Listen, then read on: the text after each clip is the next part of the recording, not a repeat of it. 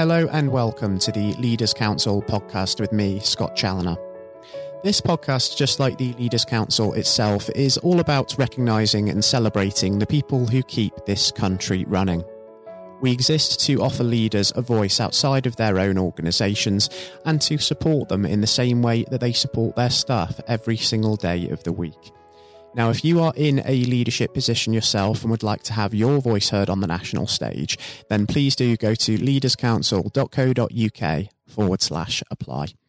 Now, joining me on today's show on what is a warm and bright spring morning here in the capital is Andrew Walker. Andrew is the Managing Director of Training Qualifications UK, an award winning Ofqual regulated awarding organisation based in Manchester. Uh, Andrew, welcome. Thank you for joining us. Yeah, thank you, Scott. Uh, thank you for uh, reaching out to me and inviting me to take part in this podcast series. I'm really excited about it.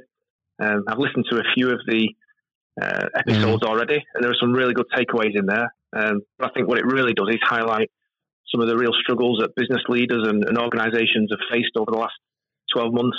Uh, but what's shone through is, is balancing people, uh, balancing employees, balancing what's best for the business, customers, etc. Um, and there's been some really good examples of, in my opinion, exceptional leadership. So yeah, pleasure mm. to be hmm. here. Exactly right. And we have seen some incredible examples of leadership over the last 14 months. And it has been some of the most testing times for business as we've sort of navigated the COVID 19 situation, been in and out of lockdowns and various social restrictions, and running, of course, um, an Ofqual regulated awarding organisation as you do, Andrew. Um, the education sector has, of course, seen a great deal of disruption over the course of the last year. So, how has your organisation been affected on the whole by all of this? Yeah, I'd be um, naive to sit here and say, uh, you know, we've not been affected by it. Of course we have. Um, but I think what really helped us uh, during the last 12 months has been our preparation for it. Um, we really started to think about what plans need to be in place around February 20. Um, we have got an office in Hong Kong, and, and that really put us in, in a good place, a good position, because they put this on our radar uh, probably the end of January. Um, so it was appearing on our risk register that the inevitable might happen, uh, looking at what was happening across Europe and, and various other countries in the world.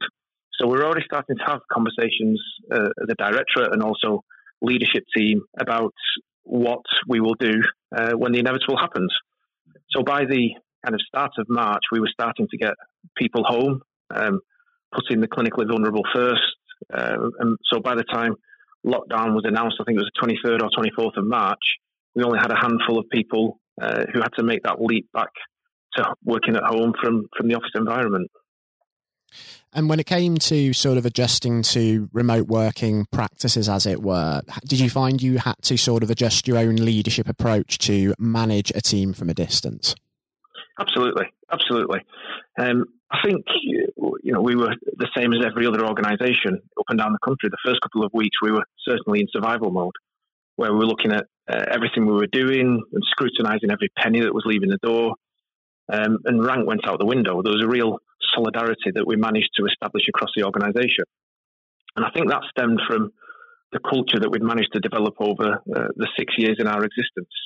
Um, it certainly helped us in our uh, immediate response to lockdown um, and it's certainly been our secret weapon to to growth and our bounce back. Um, but in terms of my uh, response and the way I adapted my leadership, um, I think the first thing I did um, was I set out some core principles. I set out some principles that I felt um, would help uh, provide some clarity to to everyone in the organisation and our customers in a sector and in an area and in a time when clarity wasn't really at the forefront. Um, and I think that that came from my mind wandering back to uh, a time when I was privileged enough to be in the company of uh, Alastair Campbell. Um, uh, I was listening to a, a, a speech he was giving, uh, a workshop he was delivering, and he often refers to uh, making good from bad. And it was almost like I felt obliged and inspired to flip our mentality from just surviving to actually thriving. Um, and that helped the, the, mindset early on. So the, the kind of three principles that, that I put in place and I put in place across the leadership team and, and also myself, I believe could provide some clarity um, where there was a, a, real lack of clarity. And those those three principles were um, firstly to protect the people, so protecting everyone who works for us um, and their families. So an example of that will be getting the most vulnerable home first before lockdown arrived, uh, moving on to people who used public transport. But I think above and beyond that, it was it was speaking to people and leading uh, with an element of empathy uh, and understanding that you know what we were going through was something that we've we've never been through before, um, and hopefully something we won't go go through again. So the first principle we put in place across the business was was protecting people, and we put that ahead of protecting the business, um, because my my opinion and my my thought on this was if we protect the people um, and look after them, they'll make sure that the business takes care of itself. So we protected the business. Secondly, where we changed work patterns, uh, we adapted our products to meet the needs of our customers in the sector. But I think the key thing that we did, or the key thing I did uh, within the first couple of weeks, is we started to plan our bounce back, um, and we actually implemented what what we called our Tigger group, uh, because no one bounces like Tigger bounces. So we we implemented a Tigger group, and and as we were getting people home, and as uh, the Prime Minister was, was announcing lockdown, I was preparing for how I was going to address the company about what our bounce back was going to be. Um, because I thought that providing that hope, providing that you know idea that don't worry, chaps, uh, we're going to get through this and we're going to have a business at the end of it. I thought giving them that glimmer of hope was something that was was really important. Um, so balancing surviving and balancing uh, making sure that we had a business, but also communicating that we're going to be fine. And this is why we're going to be fine because we've adapted, we're resilient, uh, we're a great team, we've got a great culture, um, and we can get through this. And, and touch wood, everything's been been pretty good. Yeah, it's um, it sounds as if what you have done has really, really worked over the uh, the last sort of fourteen months, and how you sort of kept tabs on well being and sort of keeping on top of that side of things is also incredibly important. And when we talk about sort of the importance of mental health and well-being that rightly mm. so is being significantly amplified by this pandemic. Something that we have been discussing an awful lot within the Leaders Council at the moment as well is making sure that business executives and leaders also look after their own as well because I suppose during a crisis as good as any time it's easy to be sucked into a sort of a survival mode mentality isn't it where Absolutely. you're sort of looking after the business you're looking after everybody else um, you're shouldering the pressure of everybody looking up to you at the top of the company, but then you're not taking that time to step back and recharge the batteries as and when you need to as well. So that is also something that's incredibly important. Yeah, I, I agree. I agree. I'm very fortunate. I've got a, a fantastic um, support network around me within work and, and outside of work. Um, and and I, I, understand the importance of my well-being and, and my mental health, and, and, I suppose that stems from uh, my, my, past and, previous roles and professions that I've undertaken, where where mental health and resilience and, and really having a, a, a positive mindset um, is, is, critical. Um, and I think what I always try and do is is impart that uh, on the organisation. Um, for example, when when the second lockdown um, arrived up in up in Manchester, um, we, we compared it to, to what our experiences were at the first lockdown where uh, when the prime minister said you you must work from home if you can, um, we took that as physically, you know, working from home. If you can physically work from home, you must work from home. But I think by the time the second uh, lockdown came around, um, when mental health and well-being and, and, and, experience and the lessons that we'd learned from that first lo- lockdown meant that uh, when the prime minister said, "If you can work from home, you must work from home," we took that can to encompass two other things, not just physically can you work from home, is is your mental health and well being uh, okay for you to work at home, or do you need the, the comfort or the uh, security of an office to come to? And, and then the other factor we, we looked at was um, can you uh, can you physically is your mental health and well being uh, okay, but also your work your setup. Um, you know, we have a, a, lot of staff that maybe work in share or live in shared accommodation. So if there's three or four people around a, a kitchen table, it might not work. So we, we left the office open for those people who, who need it. And I adapt I adapt that same principle. So I take care of my mental health. I make sure that I put myself in a in the right frame of mind and, and I do the right things to look after it. I get plenty of exercise. Um, if I am working from home and I'm, I'm working from home and in the office at the moment, a bit of a split hybrid approach, I'll make sure that uh, I do things um, that that creates that separation between work and home um, to give me that balance. Yeah, and that's important, isn't it? Because the hybridized approach to working is probably going to be a huge part of the status quo in the way that we do business going forward, isn't it? Because there are the benefits of working from home for the work life balance, but it isn't necessarily a one size fits all approach. We have taken the social interaction side of working in a collective office environment for granted, I think, pre pandemic. And there are also benefits in quite a few industries to getting brains together in one room and sharing ideas face to face, as it were. So I suppose the future of the workplace is probably going to include both. Absolutely, I, I think um, the the office is going to become more like a social hub where um, a, a, lot of the the work that people do on a on a weekly basis will be done at home, and maybe that collaborative working where they come together and, and and people become creative, and some of the best ideas come from when when you're together face to face in the same room. Um, I think those those types of scenarios will will happen in the office. But I think uh, you're absolutely right. The the the hybrid approach and, and working from home balanced against working in the office um, it can only be a good thing. Can only be a good thing for, for productivity, in my opinion, um, and also for, for that mental health and well being, which we, we know is so important now. And what we also, I think, universally consider very important as we move out of COVID as well is that we learn the lessons of the pandemic as well. And within your organisation, um, what would you say are the key takeaways from the last 14 months, Andrew? What have you sort of learned from this experience of adapting to a whole new reality? Yeah, okay. So, really, really good question. Um, part of our non-negotiable behaviours here at, at TQUK is is we need to have that willingness to learn. So it's built in. So we've we've learned, crikey, um, you know, about uh, not one size fits all. We we understand that um, you know working at home is, is just as effective and just as productive as working in the office.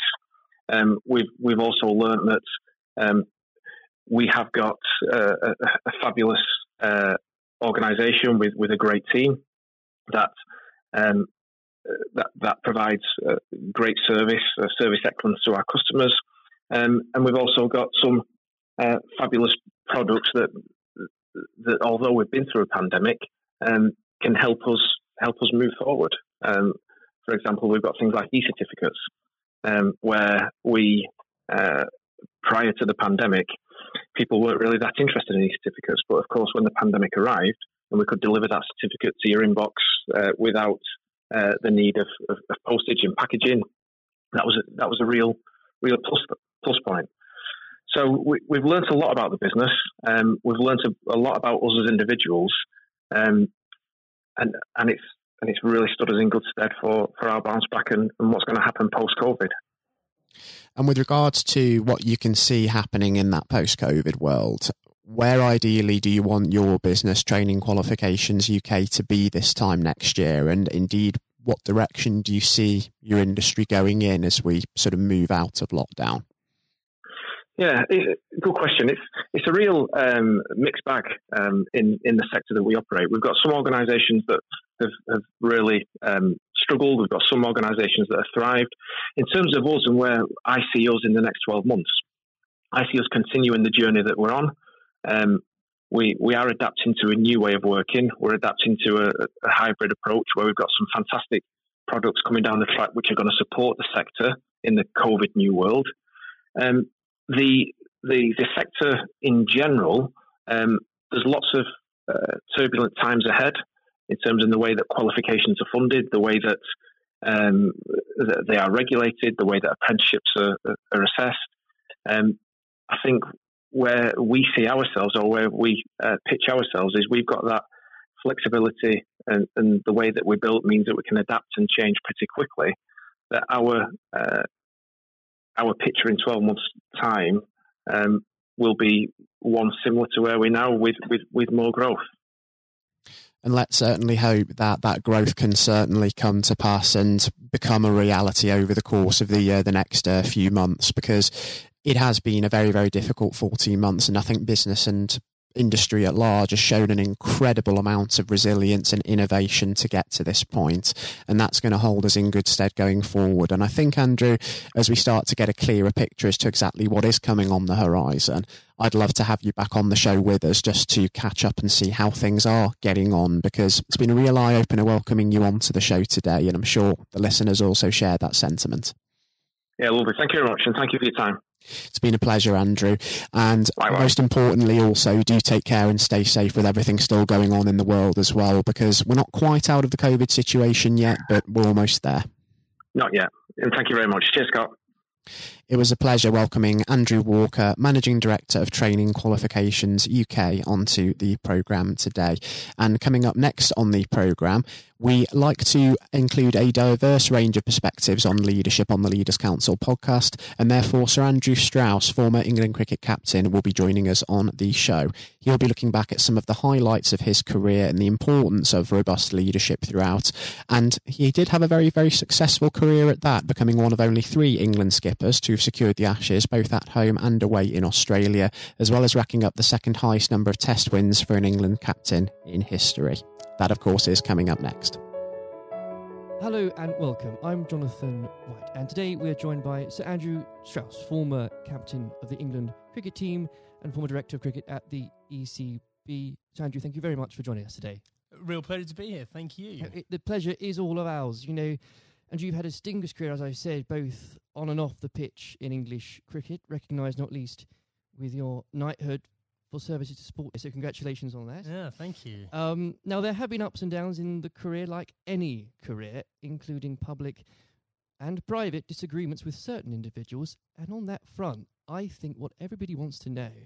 Have you finally forgiven Marcus Trescothick for giving you that stupid Lord Brocket nickname?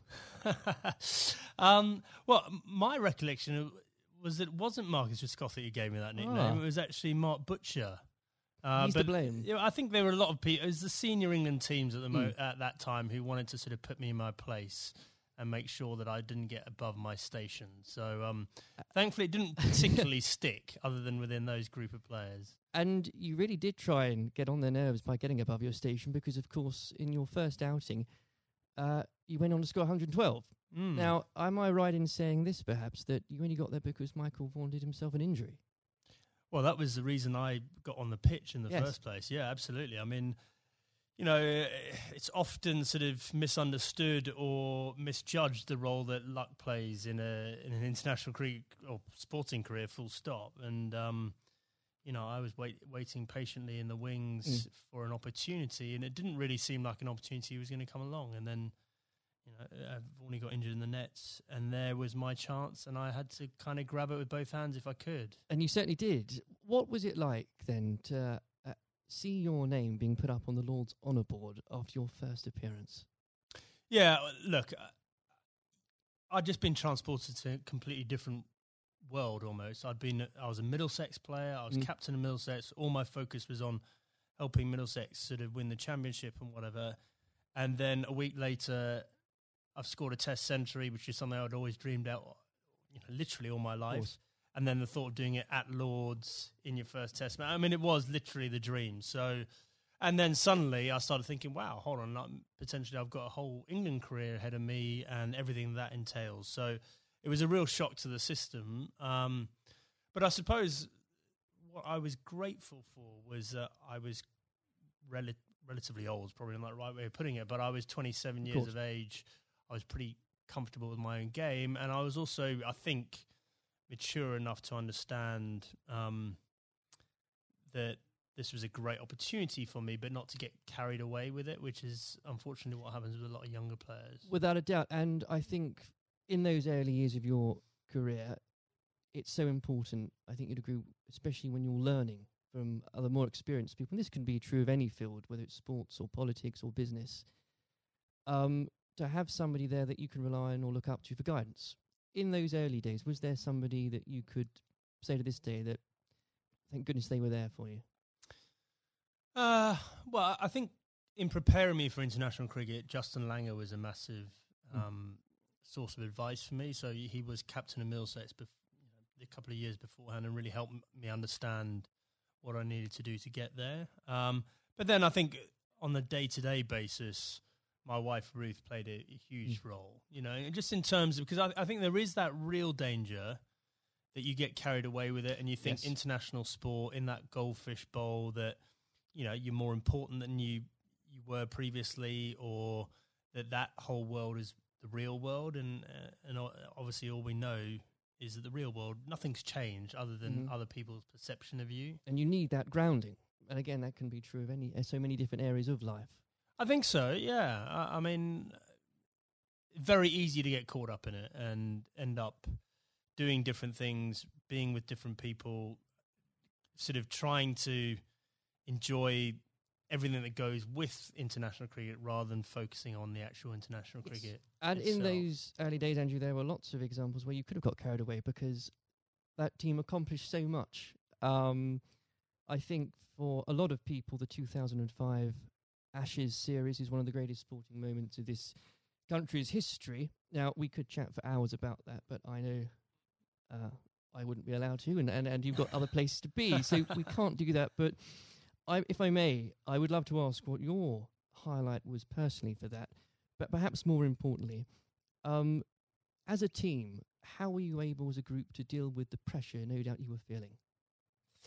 Yeah, well, the the pressure is like nothing else that I experienced before or after because you know I think it's easy to forget how how much of a holy grail the Ashes was mm. back then. You know, we hadn't won it for so long, and it seemed like we'd come up against these invincible Australian teams year after year. So, you know, the, the closer we got to it, the harder it became. Um, I remember Ashley Giles walking into the dressing room for the, I think it was in the final day of the series, and I looked at him, and he looked absolutely terrible, like just white of a sheet, grey. He looked like aged about five years. I went, God, Charlie, you're not looking too good. And he went, Yeah, it's not surprising. I haven't slept for eight weeks. and I went, Well, join the club. You know, I think we'd all been sort of living this behind our own closed doors. And um, yeah, it, it, just an extraordinary thing. And uh, without doubt, the the highlight was number one, drawing that game at the Oval yes. to make sure we we we won the Ashes, but also the day after. You know that open top bus parade around London, and to understand that we'd broken out of the cricket bubble, that they're just general sports fans or just people that were interested in in seeing England win at something were all engaged and uh, completely besotted by the whole thing. I think that's such a key point, because there's, there's so there were so many people back in 2005 that may have not even given cricket a second glance and it put a whole new generation, especially of children, school kids, into loving that sport. And so, beyond the actual competition itself, what a fantastic thing to be able to say was accomplished for, for absolutely. Uh, uh, everything you say there is absolutely right. Like we, we just sort of opened the doors of cricket to a whole new generation. But probably more importantly, it was the one and only time in my life that I got papped outside a nightclub that night when we were celebrating. You know, I felt like I'd really arrived as well a done. celebrity. Yes. it only happened for that one night, unfortunately. But I, I, did ask for a highlight, and if you didn't perhaps give a specific one on the pitch, uh, uh, so I would suggest perhaps that catch at Trent Bridge. No, no, no. I mean, the, the catch at Trent Bridge was, uh, you know, you see a ball, you stick out your hand, and it goes in. I think um, my personal highlight was I scored 100 in that fifth Test yes. match under real pressure, and that that was one that you know that that wasn't a moment. That was a, a number of hours, and I had to dig pretty deep to do that.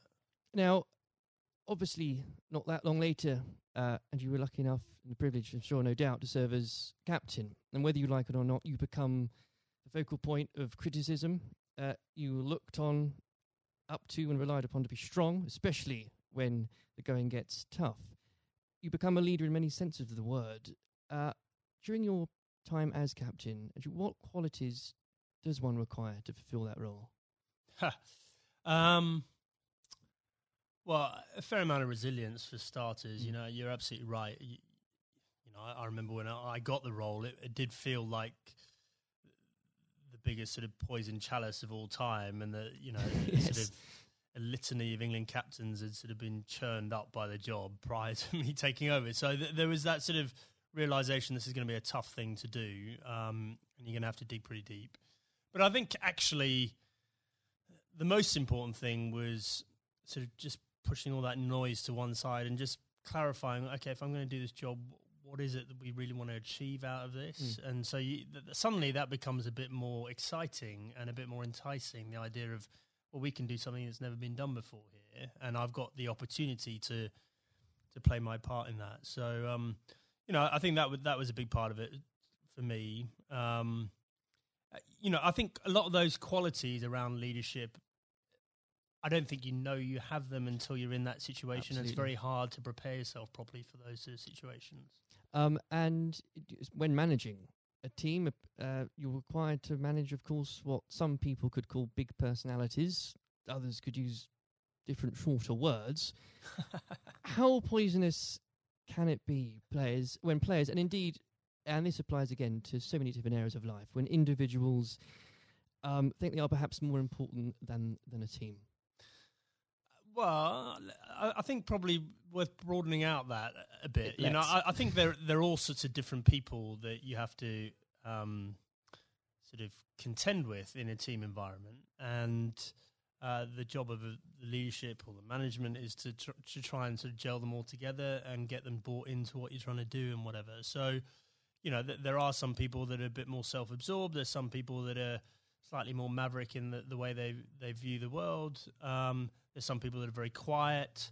Uh, there's some people that are, you know, p- perhaps very worried about what might go wrong. And so you've got to try and mm. understand all these people individually and try and get the best out of them. Um, but th- th- yeah, there was definitely a line there for me in terms of um, embracing difference up to the point where someone doing following their agenda was going in a completely different path from the team's agenda and you know, if and when that happens, that that should be a problem for a leadership, and if it isn't a problem, then you're not doing your job. Properly. Absolutely. Um, and with, with all that in mind, actually, uh, and perhaps this is a bit of a mean question, but what advice would you give to others in a similar position, leading a team, um, being looked up to? What would be the key advice you'd give to them, and that you couldn't really do without it? Just generally about leading I, I a team? So, okay. Yes. Uh, number one thing about leadership, I'm absolutely certain about this, is that the people you're leading need to know that you care about them. Mm. And if, if they genuinely believe you've got their best interests at heart, they will forgive all sorts of other inadequacies you might have. And I definitely had many. Um, because they, they'll know your heart's in the right place and they.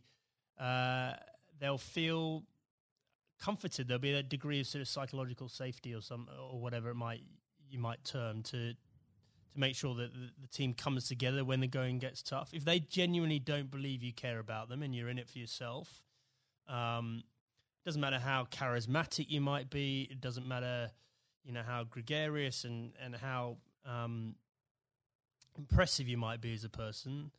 They will be wary of you and mm. they will start looking after their own interests very quickly. Um, now, in 2015, obviously, you were appointed as director of cricket at the ECB.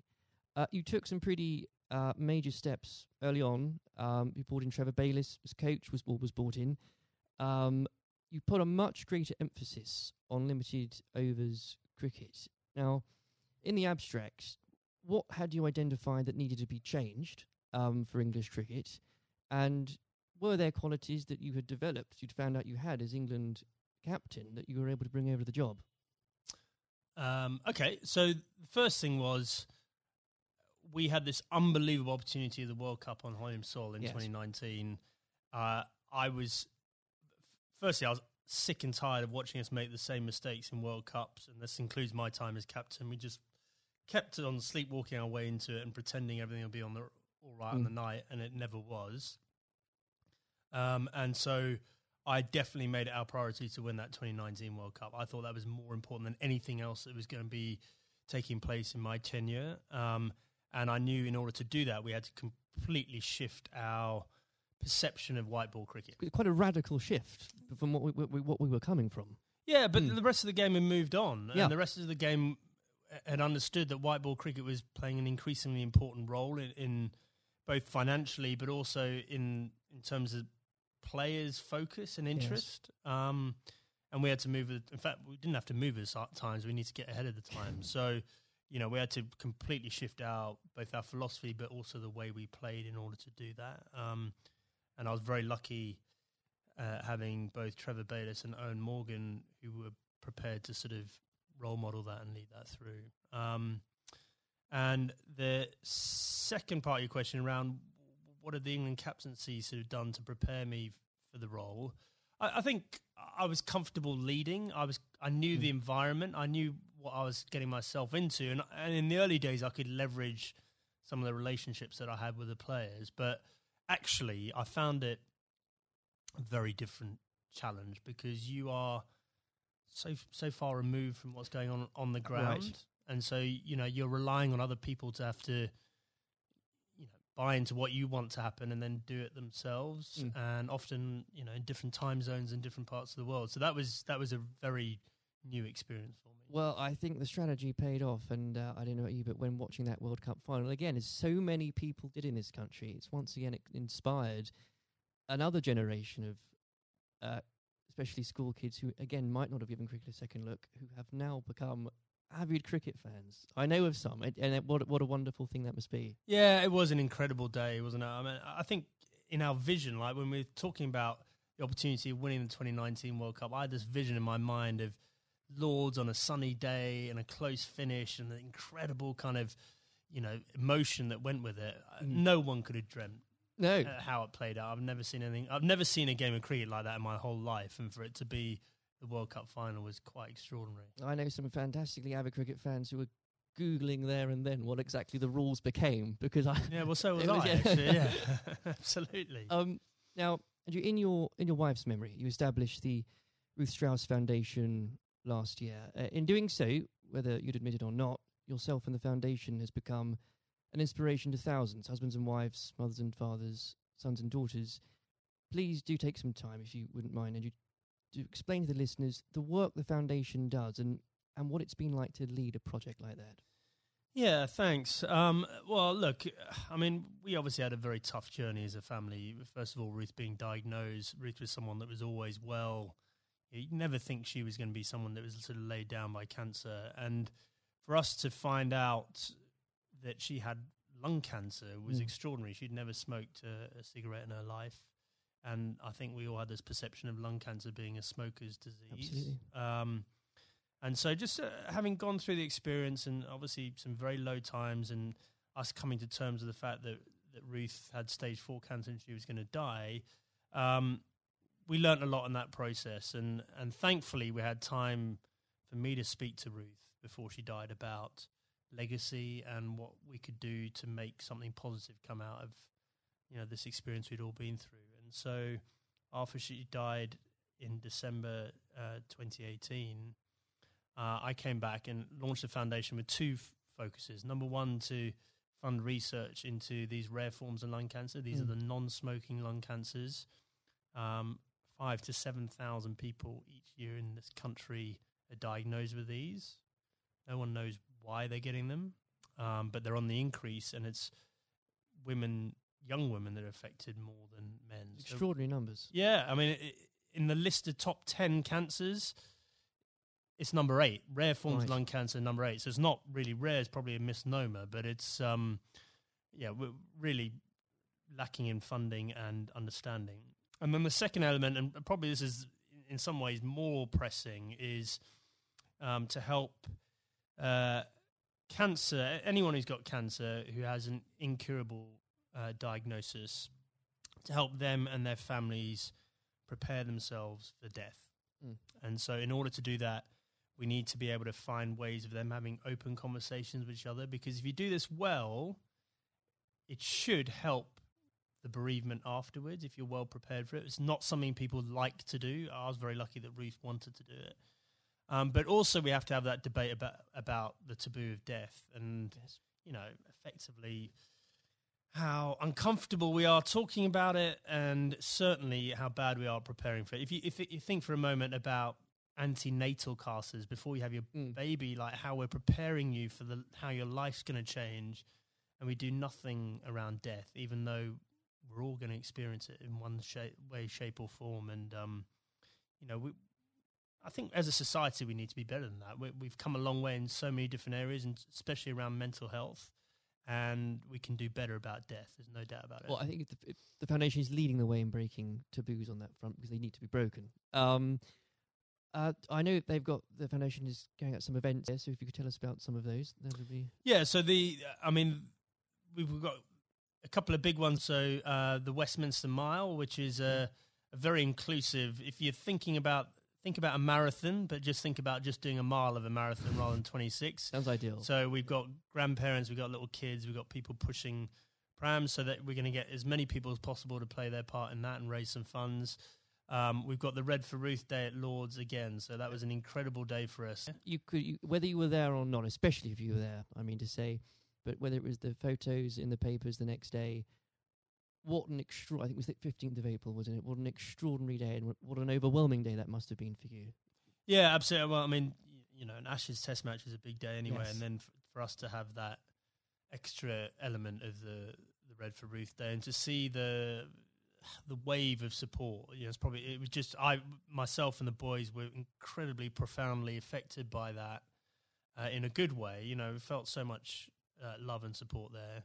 And then the foundation is directly benefited hugely by the, the funds raised. And um, we want to take it up again here and, and make it more of a community thing, not just the, the day at Lord's. Um, I even saw some of the stuffiest members of the MCC, Andrew, wearing red. Uh, wearing red. So it, what, what an extraordinary thing. yeah, well, a lot of them Um, wear red trousers anyway, that's I think. But um, no, it, absolutely, no, they, they were right behind us, and um, you know, we, we really want that to be something that's embedded in in the English summer, uh, just like the McGrath Foundation Days Yes. in, in Sydney in Australia. Well, it's been a complete inspiration, um, and uh, I very much hope we can talk about that perhaps late in a few months as well. Absolutely. Um, before we go, as I'm conscious of the time, we uh, it's also an exciting year for domestic cricket, um, not least uh, because of the introduction of the hundred, not without its critics. Though I should, Andrew, I know you're uh, a big proponent of it.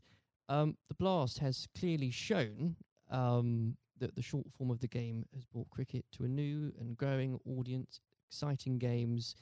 Uh, what do you say to those that ask, why do we need the hundred as well? Uh, well, so the hundred is the most important uh, step forward in domestic cricket in this country ever, and the reason for that is that increasingly, well, there's two things. First of all, we need to break out of the cricket bubble. So the blast followers tend to be the same people that follow other cricket, Right. and therefore, you know, that's a small audience and potentially a, a declining one over time, even though the blast sales are increasing. Uh, we need to break out of that and try and get g- more general sports fans into cricket. Um, but more importantly, um, just the the way the tournament's set up, and it's one day, one game a day over a six week period. Broadcasters will pay money for that, and therefore, what we're trying to do is re- reduce our reliance on international cricket paying all the bills. If you think about Test cricket and some of the issues around the world, we just can't rely on that money coming in Mm. to fund the game. So we need to find another way of doing that. Um, I- just think it's going to be an incredible success. I'm so excited about it.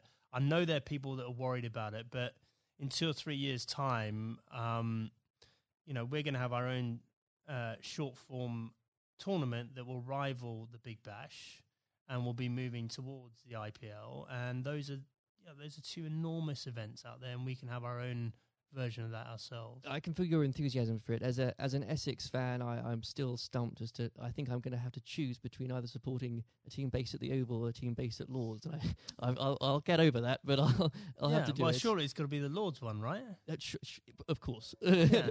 um, Sanjay, it's been an absolute pleasure discussing that and everything else with you today. Thank you very much. Cheers. This has been the Leaders Council podcast. Thank you for celebrating excellence in leadership with us. I've been your host, Scott Challoner. Until next time, goodbye. Thank you for listening to our podcast. The views expressed within the podcast do not reflect the views of the Leaders Council of Great Britain and Northern Ireland, its parent company or subsidiaries, members of staff, or other guests of any other person therein associated.